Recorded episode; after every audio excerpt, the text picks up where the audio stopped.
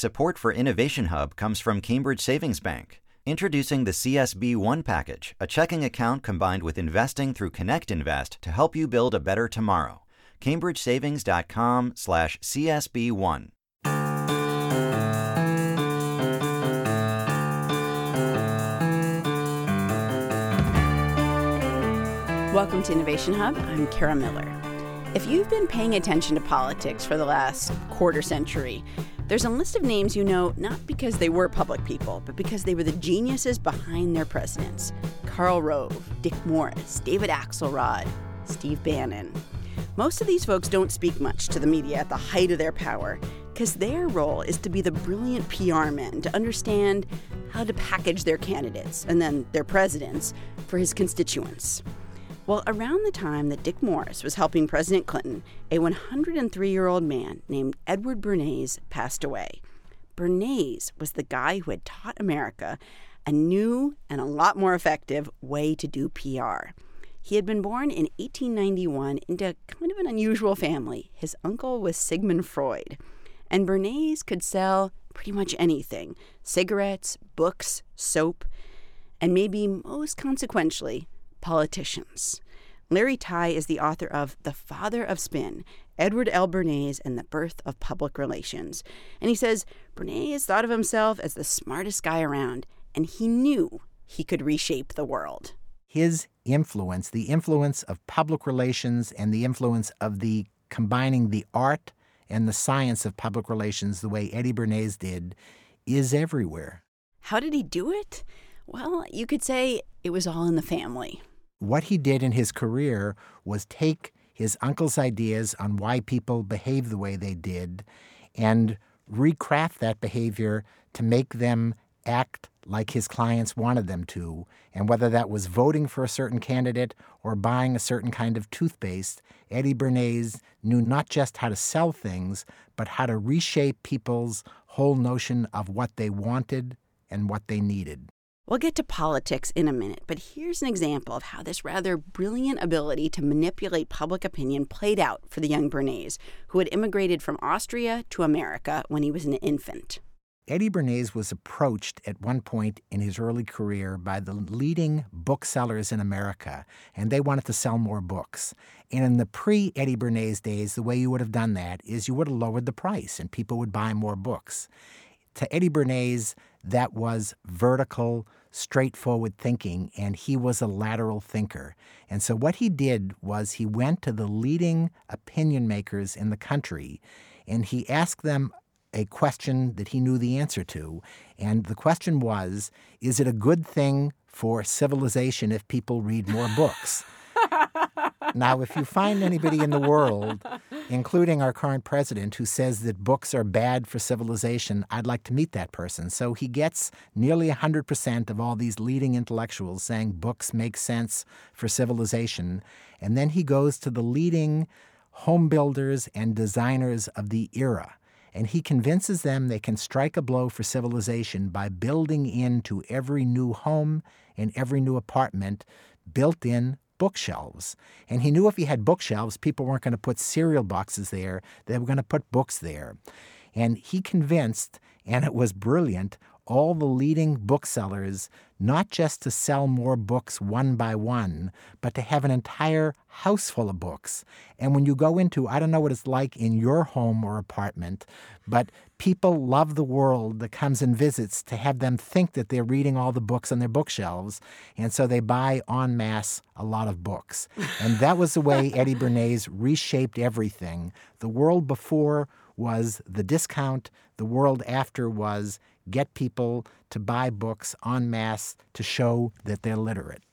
Let me actually go back for a minute because um, he was involved in politics in his own day um, with Woodrow Wilson, with Calvin Coolidge. Talk a little bit about his efforts to sell the American people on political ideas. So it's not just that you know he has ramifications today. He he was into that when he was uh, around. So you asked two questions. One is selling the world on politicians, and the other is on ideas. Let's take politicians for a second. Calvin Coolidge, at the time that he brought in Eddie Bernays, was known as one of the sourest politicians in America. He was somebody that nobody especially liked. And Eddie Bernays understood that, and he decided that he had to come in and sweeten up this guy's personality. So he no, hold on. Was this was this because somebody just paid him a whole boatload of money? Did he like Calvin Coolidge's policies? What was the motivation here? So the motivation, as always, with Eddie Bernays was a combination of cash dollars and of ego. Okay. And the cash dollars were somebody paid him a lot of money, and the ego was could he actually take a sitting American president and reshape their image? And this was a perfect kind of Freudian or Bernaysian kind of challenge. So what he did is he brought to Washington a trainload, Al Jolson, and a trainload of happy celebrities. And he had Al Jolson, the musician. Al Jolson, the musician. Al Jolson, the great musician and entertainer and guy that people, that Americans thought of as a happy go lucky kind of guy, which exa- was exactly the opposite of the way they thought of Calvin Coolidge. And by bringing them into Washington and having them hang out for a day at the White House and bringing in all the right press of the day to see Calvin Coolidge having a great time with Al Jolson, he reshaped in a small way that ended up becoming a big way the image of an American president. And he, more importantly, showed that what we think of somebody today doesn't have to be the limitation of what we will think of them tomorrow. And he would have absolutely um, gotten a thrill out of seeing the way that political spin has become so much a part of what we do that every politician does it in an extraordinary way and never, ever in our history in a way as effective as taking an entertainer like Donald Trump and putting him in the White House. And that was pure Bernaysian. We will we will get to that. I, I you when I said what were his incentives, you mentioned cash and ego. I noticed you did not mention ideology. So this was not like it wasn't like Calvin Coolidge was promoting policies that were Eddie Bernays' favorite policies. Now, so Eddie Bernays' ideology was, shall we say, flexible. And he could, in one generation, help convince a generation of American women that didn't smoke cigarettes to smoke cigarettes and have probably a bigger impact on addicting a generation in the 1920s and 1930s of American women to smoking cigarettes in anybody at any tobacco company. And then 40 years later, he could come in with no ideology and convince a generation of women that it was dangerous to smoke the cigarettes that he had helped addict them to. His ideology was flexible. His ideology was shifting as his clients did and as American public opinion did. And uh, he made tremendous amounts of money from those campaigns. Let's actually listen to a commercial, um, a Lucky Strike commercial, and that is the cigarette that he really is known for helping to push. And you know, there was this time when it was considered unfeminine, right, to for women to smoke. But you know, by around 1930, there was a real desire to tap into an untapped market, and the question was, how do you make a cigarette seem feminine? So we're going to listen to a commercial. This is from the um, 1950s. It starts off with the popular TV announcer uh, Sandy Becker. Hi, my name is Sandy Becker. You've probably heard me telling about Lucky's better taste. Well, here's someone else who's found that Lucky's taste better. America's prettiest golf pro, Miss Alice Bauer. After a hard day out on the golf course and really hard competition, I like to come in and sit down and relax and light up a Lucky. I guess that's a matter of taste, too. But to me, Lucky's taste better. You're listening to Innovation Hub. I'm Kara Miller. I'm talking with Larry Tye, the author of The Father of Spin, Edward Bernays, and the Birth of Public Relations. So, so Larry Tye, how did Edward Bernays take cigarettes and convince women, which he did very successfully, that smoking was a cool thing to do for women? So we get a hint of what he did in that clip that you just played. He brought in an elegant, very female star and had her say that cigarettes were okay with her and that they were actually better than okay, that they were relaxing and that they were something good for her to be doing. What he did in one of the most brilliant single strokes of a public relations campaign ever, what he did on Easter Sunday, which was a holiday that suggested sort of freedom, religious freedom, on Fifth Avenue in New York, the boulevard that suggested American style and elegance and sort of the center of American public life. He convinced women to light up on a Sunday, on this Easter Sunday, what he called their torches of freedom. Hmm.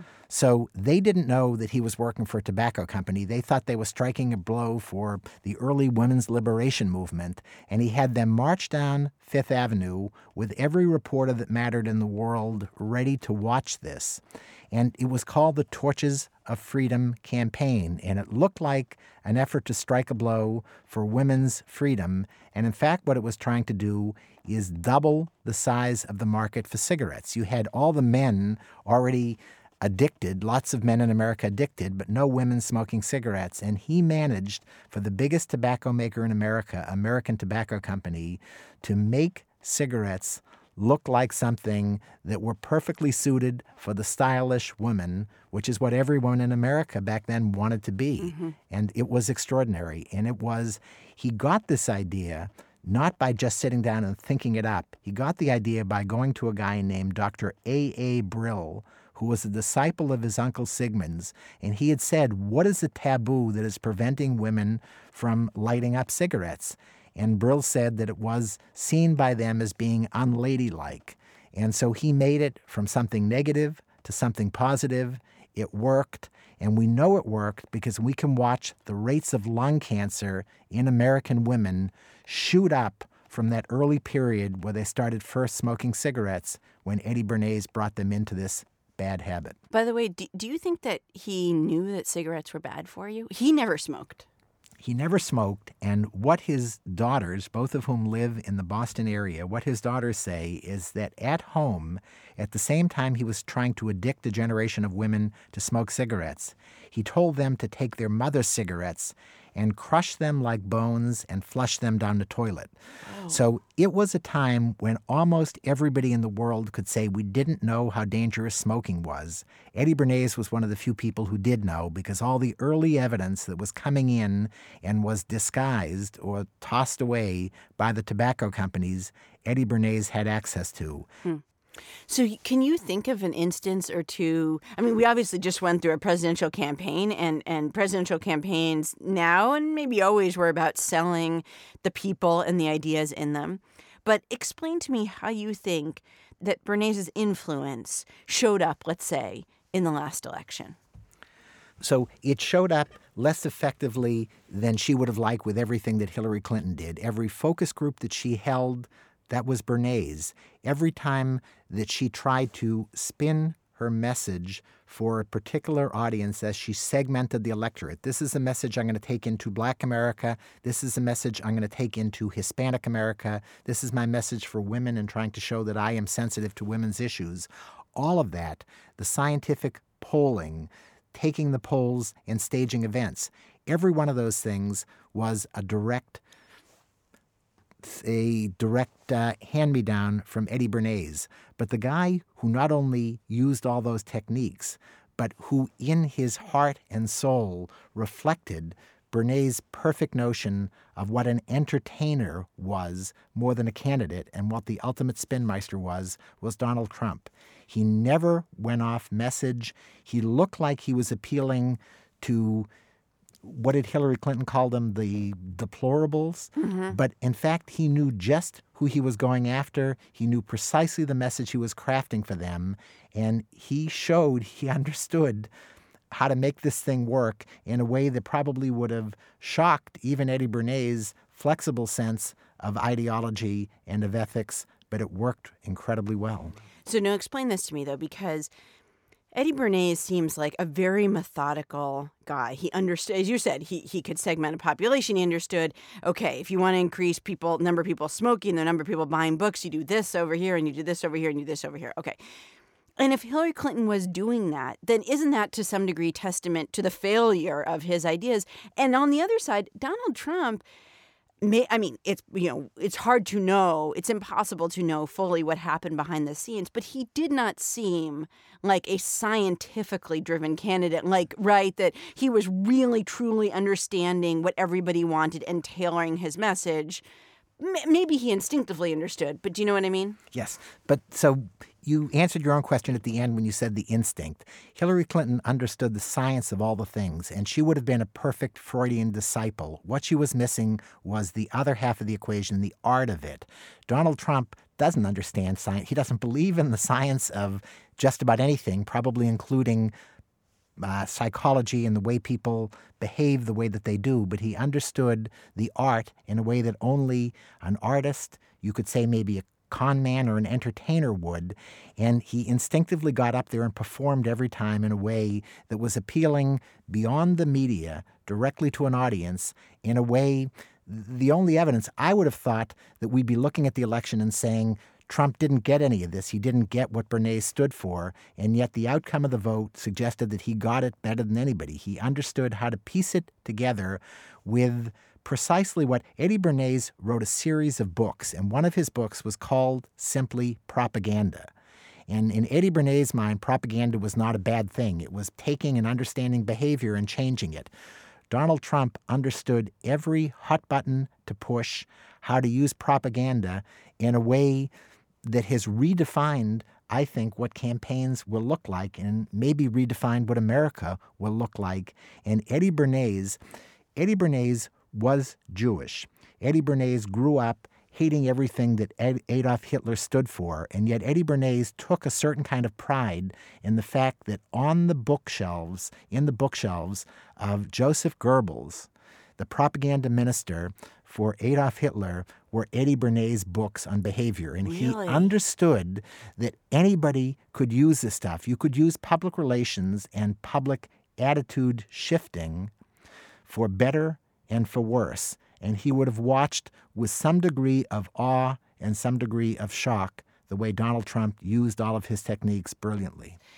Um, you've pointed out that PR has become more and more integrated into politics. Obviously, Bernays was involved in, in well, politics really in some ways throughout his life. Um, a PR firm was hired uh, to influence America around the first Persian Gulf War that, that was started in 1990. Um, you know, as you said, Bernays lived a long time he was 103, died in 1995. What did he make of how politics had changed, some of it as a result of the kind of PR strategies, the kind of sort of commercialism strategies he had brought into the domain of politics? He loved it. He loved it because it showed that he had had an influence. When he started out, he was called when he died in a front page obituary in the New York Times. He was called the father of public relations. That was anytime any, anybody says the name Eddie Bernays who knows that field, they assume that he was the father. Well, he was a good enough spin guy that in fact he wasn't the father, but he was the best practitioner, and so he gave himself the moniker that he wanted. He outlived all of his would be contestants to that crown, and he loved the fact that from commercial life to political life, taking women to smoking cigarettes to taking America to war, he could look and understand the role he personally had played in one campaign after another, and he could look at everything that came after and say, They are my children. I was the father, and I can see direct links in terms of how public relations influences everything we do. Larry Tye is the author of The Father of Spin, Edward Bernays, and the Birth of Public Relations. His most recent book is a biography of Robert Kennedy. Thank you so much for being here. Great to be with you.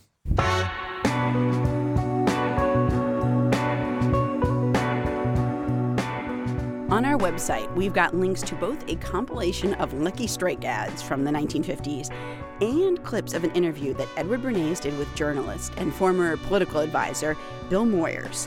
Here's Bernays talking with Moyers about his work on behalf of Woodrow Wilson after World War I. Woodrow Wilson became a Godhead symbol. They believed that he had made the world safe for democracy. That's right. They believed that he had fought the war to end all wars. And, so yet- did I. And you, you believed it. You believed your own propaganda. That's all at innovationhub.org. Support for Innovation Hub comes from Dana Farber Cancer Institute, working to unleash the immune system's power to fight cancer and help develop promising new therapies. Videos, white papers, and patient stories are available at discovercarebelieve.org. Shortly before the financial crisis of 2008, Kabir Sehgal took a job he didn't really want. It was a job at JP Morgan, and on his first day, he cried. He said he felt like a sellout. I wasn't a banker initially. I was actually a computer programmer, so I was having to like go into like the back office of the investment bank and uh, learn how that functions for a, a, good several months. So it was a very uh, harrowing, dark time of my life, but I'm glad I escaped uh, eventually to uh, to the bright side. Before that escape, though, the world around him started to unravel. When the market started to crash, it was you know first it was uh, fascinating, but also you know people were full of fear, and the people who were working next to me, veterans of the industry who had been there for 20, sometimes 30 years, were getting laid off. They were crying. They were leaving with their boxes uh, of some office supplies in their in their hands. And sure, these are well-off people, but you know it was very close up and personal uh, what was happening. What that experience did to Sehgal was probably not what it would have done for most of us. It made him fascinated by the control that money has over our lives. Sehgal would go on to become a vice president at JP Morgan and also, kind of unexpectedly, a Grammy Award winning jazz producer. But his fascination with money prompted him to write a book called Coined The Rich Life of Money and How Its History Has Shaped Us. And he says when he tried to figure out why people were crying all around him in 2008 with office supplies in their hands, he discovered it's because money affects us profoundly our souls, our minds, and our bodies. You know, when they look at brain scans of people who are high on cocaine and people who are about to make money, uh, they find that the brain scans are nearly identical. Uh, and that shows that sort of money elicits a deeply evolutionary reward circuitry in the brain known as the nucleus accumbens. Um, and so we, we often get very excited with money and we often get very depressed when we don't make the money, certainly when, when we're expecting to. And so there's actually genes you know, genes in our in our uh, uh, DNA and our g- genetic makeup that determine how we use the money. You look at identical twins and identical twins who have been separated over a long period of time, they spend money in a similar way. And that's hmm. arguably because of their genetic makeup. And they've done control groups to see if this actually holds up, and that's true. There's so much going on in the brain and in you know our genetic makeup when it comes to money we often don't realize uh, that our subconscious is manifesting financial decisions even when we're not really aware of it let me um, go back to the idea of you, you talked about the the excitement around making money as being kind of uh, similar in some ways to taking cocaine. Now, I think to a lot of people, they would think, well, I mean, it is definitely exciting when you are about to make some money, but cocaine, I mean, that that seems like that that seems like a very um, are you really that high? Are you really that excited when you're about to make money? Well, it elicits enough blood flow to that part of the brain uh, to, you know to pop on an MRI at a, at a same level. And it's not just drugs. You know, they've taken heterosexual men and they've shown them pictures of dead bodies, naked women, and money. And it's not even close. It's money that gets the most excitement in the brain. So there is something, um, you know, you need to be able to acquire goods and, you know, provide for yourself, probably before you can reproduce. So it's probably one of the first urges that we have is money and obtaining the calories that we need to survive. What was the evolution of physical money? So moving from coins, you've got gold, you got paper money. How did that unfurl? So the first types of money is probably okay, it's considered proto money, which is uh, let's say ten thousand years ago, salt, tokened money, but not really fully coins. And you then move into. When you say uh, salt, pl- you, you mean like people were exchanging salt with each other? Yeah, people are trading salt. Okay. I mean, proto, proto money is usually agricultural goods, but also some type of bullion. You know, it can be silver. In ancient Mesopotamia, if you look at sort of 5,000 years ago, silver bullion was exchanged. Um, but the first types of currency, to be, you know, frank with you, is actually debt, an obligation. What do I mean by that? If you look at ancient Mesopotamia, there was no coins, right? People weren't trading coins, but they were there were financial records of people taking out loans. Hmm. And so this whole idea of credit being the first type of money is very sort of new and this uh, anthropologists have gone back and they've found that, you know, bartering wasn't the pre- predecessor to money, it was actually credit and debt that led to money it's not until you get to about 530, 545 BC that you have coined money hmm. um, get, gets invented, and people say three different places Lydia, uh, China, India. But it had a very democratizing effect on, on, I guess, the population in that when in, in Greece, now poor people could not have to rely on a middleman or a literate middleman to come to the marketplace and use coins. When you uh, think about the societies you've studied and the kind of development of money, what's one society you'd point to where they made a real leap forward or something really interesting happened when you think about currency and, and trading and, and you know, uh, the development of cash, essentially? Well, you know, I traveled as part of my job at JP Morgan. I traveled to many countries, uh, I think over 25 countries for my day job. And I would always sort of uh, spend extra time researching the history uh, and the meaning of money. And one of the places I found that was particularly uh, interesting was in Japan, even modern day Japan, because they take this idea of a gift economy to another level, really.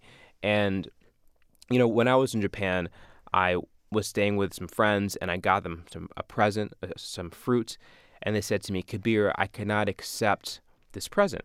and I said, Well, why not? And they said, Well, because I'll never be able to repay you. I will never be able to repay you. And the word in Japanese arigato translates to loosely, it's uh, this burden I can never repay you. Huh. It is too difficult. There's another word, sumimasen, which means I am so sorry I cannot repay you. And so, this idea of uh, intricate gift giving, they keep an incredible accounting of who owes who down to sort of. Uh, you know, a very, very minute, minute detail. And people may say, well, that's silly. That's, you know, that's very intricate. But we also have our peculiarities. Um, you know, Jamie Dimon, looking at the CEO of JP yeah. Morgan, he keeps a list in his suit pocket of people who owe him something right? So it's it's a it's a very transactional. Something we should so, all consider doing.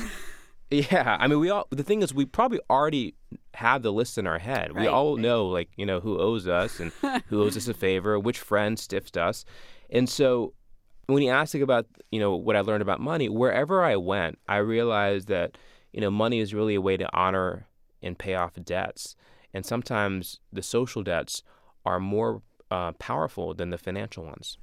I'm Kara Miller, and you're listening to Innovation Hub. I'm talking to Kabir Sehgal, author of the book Coined The Rich Life of Money and How Its History Has Shaped Us. So, in your research and in your work, have you seen things that we do with money that are like kind of crazy, um, but you know, we do it with the best of intentions? Well, one thing that I've looked at, and I look at it in my book, is the use of, credit cards. And so, when you take out your credit card and spend, um, there's actually less um, activation in your anterior insula. Um, and that sort of translates to there's less feelings of anxiety. Uh, you don't feel uh, like you're parting with your money as much. And it makes it almost easier to spend your money. And there's been problems with this, you know, like Apple got into had to had a class action lawsuit because kids were spending money on their parents' iPhones because it sort of saves their credit card. And so when you save your credit card on your phone or when you use credit cards, it abstracts the use case of money and you may be more predisposed to spending money that way. So one sort of I guess hack would be to use more cash. It's, I know it's difficult and it's you know more problematic, but when people are forced to use cash, they uh, they're more conscious of the money exiting them. Yeah, they feel the pain more every time they have to get it out and they see it disappearing from their wallet. Yeah. Um, it's interesting because Jack Dorsey, who uh, founded Square, which is that little you know white square a lot of people have seen and it can be plugged into your phone or uh, into a tablet and, and you can run a like a vendor can run a credit card through it to make it easier for you to pay. Um, he's talked about this idea of technology making in some ways the the pain or the the friction of the purchase fade away so you just sort of sit there and you you know enjoy your cappuccino and, and you don't sort of worry about how you got it which sounds like great maybe but maybe not so great Well, it's certainly great in that it helps commerce, right? In that if you think about an Uber ride, when you just get into an Uber and then you leave and yes. there's no handing of your credit card. It's a very elegant transaction, sure, and that helps the turnstile of the economy. And absolutely, I think moving to a credit based society helps GD- GDP growth, helps people spend more. But on an individual basis, if you're having financial problems, you may want to sort of pull back for that and, and create reasons for you to uh, not spend so much and uh, you know use credit cards. And this happens to be a very Western feeling. You know, in a lot of places around the world, credit card penetration is not particularly high. If you even places like Germany, where there's like 80 million people, but only 10 million credit cards. Whoa! And that's yeah, shocking that's to a, me. I mean, we must have many times the number of credit cards as there are people. We do. I think it's probably three to one, uh, three credit cards for every person in America. And uh, yeah, I mean, in Germany, it's, it's, cultural. The word for debt in German is Schuld, which means guilt or sin. Huh. And so there's sort of cultural, you know, conniptions about uh, about putting things on a debit card. And of course, then you have like uh, the China and India, which are um, which are just uh, coming up economically, and they don't have as much credit card penetration as well. So America is pr- unique in having so much credit card distribution, and what Jack Dorsey says is right, but it's really sort of a very Western and American centric view of commerce. Are there societies that you've come across that are moneyless societies? Sure, there's some examples of this. I mean, you can look at Burning Man, right? I don't know if that counts as a, as a permanent as society. A, as a full-on, fully formed society. Yeah. That's okay. Give it to me. but but for a few days at least, the, these uh, these partiers revel in the in the desert, and they don't uh, have a you know a currency uh, printed or coined currency. It's all it's all the gift economy, and people just do favors for each other. Hmm. And so that's one example of that. Another example is. Um, is I think in, in the Netherlands they're in, they're passing a law, or I think the law is already passed, to not accept physical money at restaurants and some clothing stores. That's sort of by edict saying no um, cash or coined money, huh. Uh, but but credit is still acceptable. And do you know why that is? I think it's also it's expensive to administer money, right? I so see. I actually mm-hmm. I actually spoke at a conference it's called the Future of Cash Conference, and these were all the people whose business it is to move cash. They, they were like rooting for cash, right, to, to prevail. and, and, I was I, I was surprised um, when I got there at what I had signed up for, but it was interesting that there's a lot of money to be made in moving cash, storing it, protecting it, the security systems, huh. and I know that it's cheaper to administer a credit or an invisible currency than to move all this cash around. Right, right. Kabir Sehgal is author of the book Coined The Rich Life of Money and How Its History Has Shaped Us. He's a former vice president at JP Morgan. Thank you so much for being here. My pleasure. Great to be here.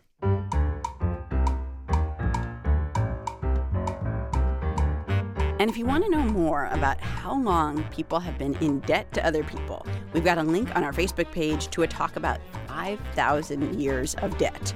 That's at facebook.com slash innovation hub radio. Also, I mentioned earlier that Kabir Sehgal, in addition to being a high finance type, is a Grammy Award winning jazz producer. This song is from his album, The Offense of the Drum.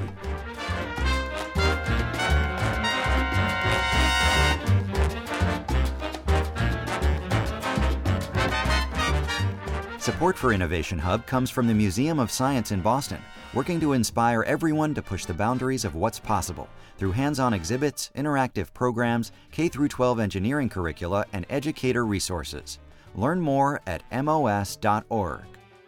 And from Destination Medical Center, with Mayo Clinic at its heart, DMC is a strategic economic initiative committed to making Rochester, Minnesota the world center for life science and health. Learn more at dmc.mn.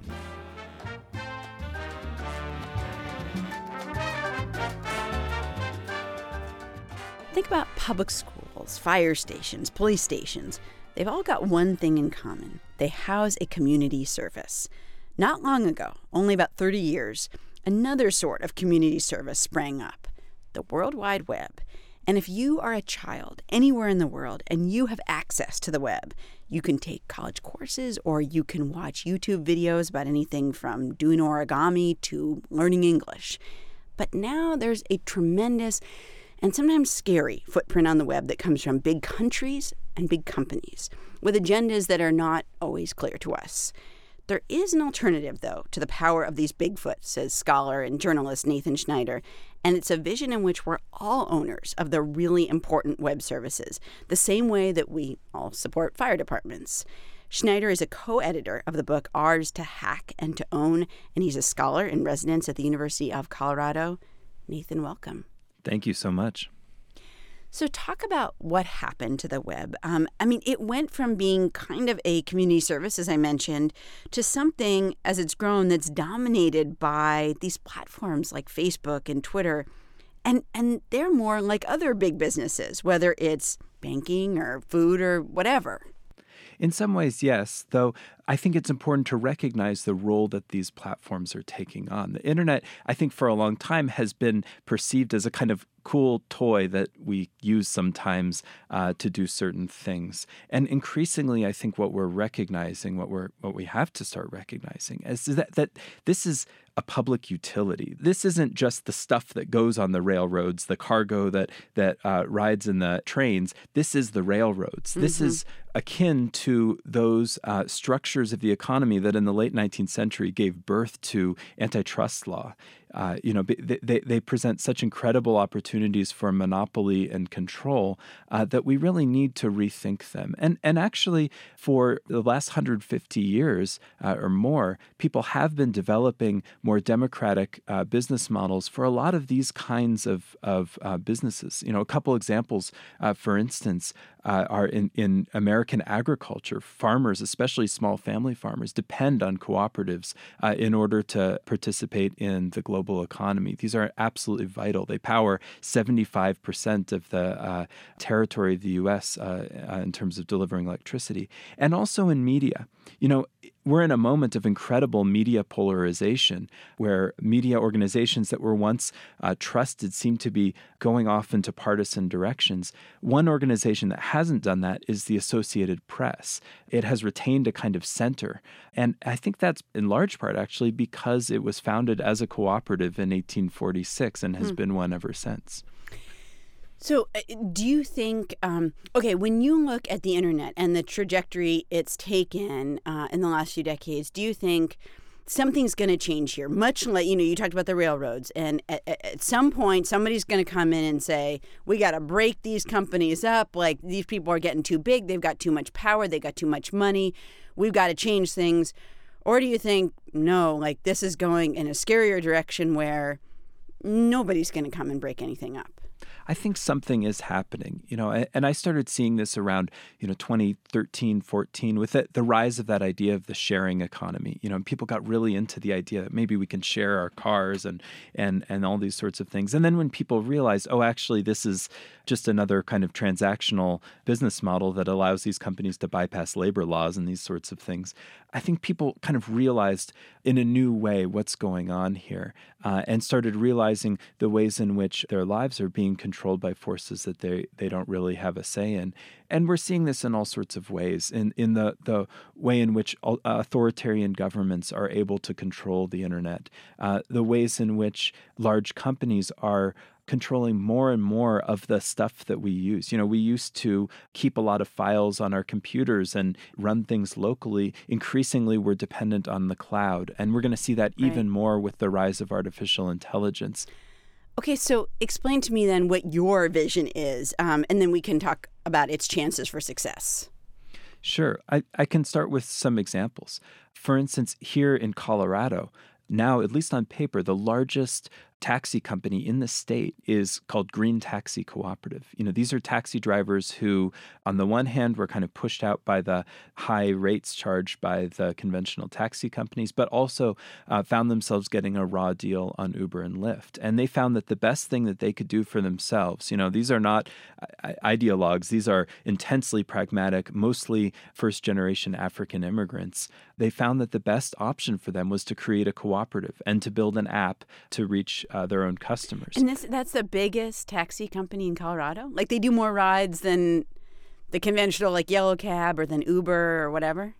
Well, right now, the largest in terms of numbers as taxi companies go, in terms of the numbers of drivers. Excuse number me. of drivers. Okay. It demonstrates how uh, 800 drivers in a you know medium-sized market, uh, uh, the largest block of drivers, were willing to actually put in $2,000 each as an investment to self-fund this company uh, with the support of the Communication Workers of America and create a different kind of model for themselves. I'm just going to stop with this example for a second because this is a good this is a good little case study it's hard for me to believe that a sort of self funded cooperative taxi company could have the same kind of firepower in terms of like marketing and um, getting the technical support. You know, I mean, obviously having an app and um, doing what Uber does or doing what anybody who does who has this sort of big, huge platform that you have to have a lot of coders working all the time fixing problems because there are all the time. You're interacting with maps at least on uber you are.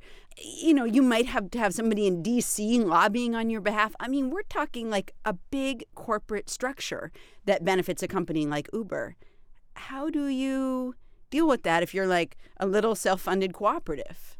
Well, that's a great question, and and I think uh, to understand that, it's worth looking at the um, examples that have already been built in previous generations of cooperatives. You know, I mentioned earlier the electric cooperatives that, that bring electricity to 75% of the landmass of the United States. They have lobbyists in Washington. They have, you know, R&D arms uh, that do research and development for their cooperatives around the country. And then they have national organizations that, that uh, interact with government and have been a, an incredibly powerful force in American politics over the last century. So there are ways that even uh, networks of local uh, cooperative organizations can reach that kind of scale and be competitive. And when you look at the history of who built the cooperative enterprises that helped shape our country and the world, it's there's an intensely pragmatic rationale that draws people into this kind of business model. You know, it cuts out middlemen left and right. It cuts out those big investors who demand huge profits that are driving inequality right now. You know, it just it's a kind of business that makes sense. It's just one that we've overlooked in the development of the online economy so far. You're listening to Innovation Hub. I'm Kara Miller talking with Nathan Schneider, co editor of the book Ours to Hack and to Own. We're talking about internet cooperatives and whether they're a possibility. One fascinating example of a big company that is not quite succeeding, I think you could argue it's in some ways uh, failing, is Twitter. Now, it's really popular. The president uses it clearly to uh, to uh, great effect over the last uh, year plus, um, and yet the value of its stock has collapsed. It does not seem to be able to figure out, okay, we're, we're popular and we're used and we're looked at, but how do we monetize this? I mean, Facebook figured that out, but, but um, Twitter doesn't seem to have yet. Um, you have argued that the users of Twitter should maybe just buy it and own it cooperatively. Uh, how, how would that work? And like, what made you think along those lines?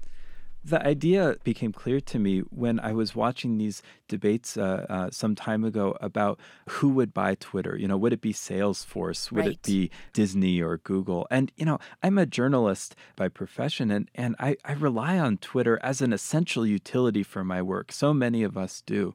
And the idea of just kind of sitting by and waiting to see which uh, Wall Street behemoth would would buy this essential utility up and and bend it to its will just seemed kind of kind of sad. You know, at, at the same time, uh, a family member sent me an article about the Green Bay Packers, you know, and just reminded me of this model. You know, uh, it's not not a cooperative, but it's owned by the people in in the community where the team plays, hmm. um, and it's really interesting. You know, what struck me was looking at a picture of this, the Green Bay Packers stadium. It's so striking. Compared to any other stadium you've ever seen, it has almost no ads on it, just a couple right by the scoreboard. And the ticket prices for the people sitting in those seats, you know, they're significant, but they're they're pretty low by league standards. And and that team has managed to stay in a pretty modest sized city rather than going off to a bigger market. So this is not a billionaire uh, like a team owned by a billionaire as so many teams are. Right. Okay. Starting in the 1920s, the team started selling ownership shares to its fans. And as a result, the team has a business model that's aligned to serve the needs of the fans rather than just to produce profits.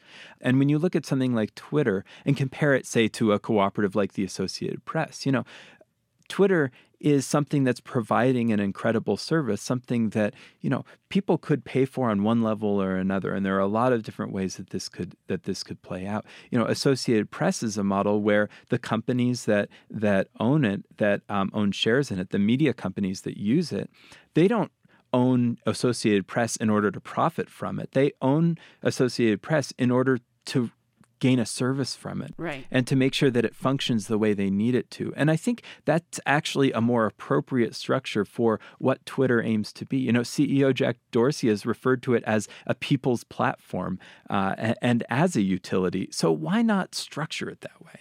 What do you think it would a sort of user-owned Twitter would look like for the people who are part of it?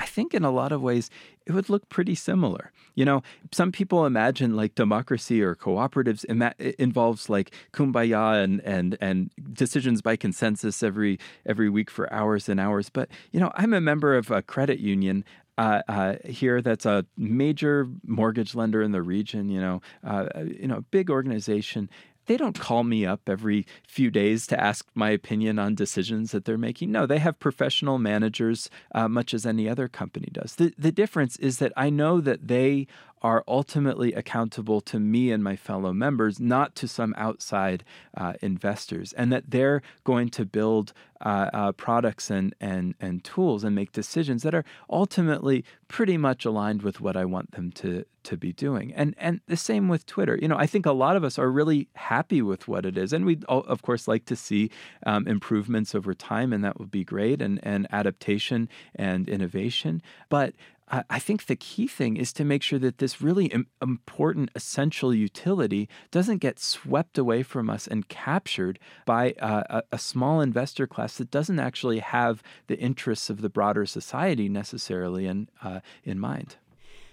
If you went ahead, you know, not 30 years, but maybe just five or 10, what do you think is really going to happen with this movement of um, having more cooperatives. Give me a sense of the way you really see things uh, unfolding. Well, you know, as as uh, basically a, a, reporter by trade, I try not to get into the business of prediction. But again, I think one can look at the legacies that we're building on and what has been built to have some sense of what might be built in the future. You know, for instance, when you look at the history of, of the online economy and of the internet, one of the great stories has been the development of open source software that um, began really at the very beginning. You know, people just trading around code and uh, sharing uh, sharing their programs with each other to improve them, and then they had to build a kind of legal structure that created a counterpower to uh, the big corporate uh, software makers. Initially, companies like IBM and Microsoft uh, were were dead against open source development and resisted it at every turn and ran commercials against it. And now a lot of them are actually building their business models mm-hmm. around open source software software, and and this is the stuff that runs most of the internet now. And uh, you know, this stuff has really changed the world in a way that these companies didn't expect. You know, that kind of goes against one's sense of of who's in charge and how power is taking shape around us. You know, and I think that cooperative models, their time has come on the internet. There's come a time where people are recognizing that we can't go the way we're going anymore. We can't allow more centralization, more consolidation, and more monopolization. Um, instead, we need to find models that really live up to the promise of what the internet was supposed to be a way of connecting people, a way of freeing people, a way of allowing people to f- more fully participate in the world in which they live. Nathan Schneider is a scholar in residence at the University of Colorado. He's a co editor of the book Ours to Hack and to Own Nathan, thank you so much. Thank you.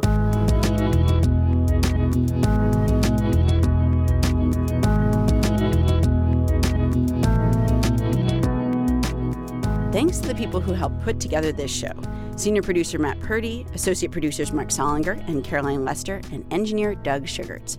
We also had production help this week from Matt Toda. You can get our podcast anytime in iTunes or on SoundCloud or wherever you get your podcasts. From PRI and WGBH Radio, I'm Kara Miller, and this is Innovation Hub. Innovation Hub is sponsored by Dana Farber Cancer Institute, Discover, Care, Believe, and by the Museum of Science in Boston, working to push the boundaries of what's possible.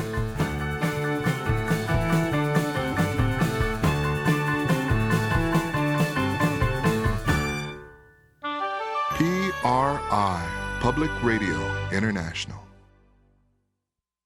Support for Innovation Hub comes from Dana Farber Cancer Institute, working to unleash the immune system's power to fight cancer and help develop promising new therapies. Videos, white papers, and patient stories are available at discovercarebelieve.org.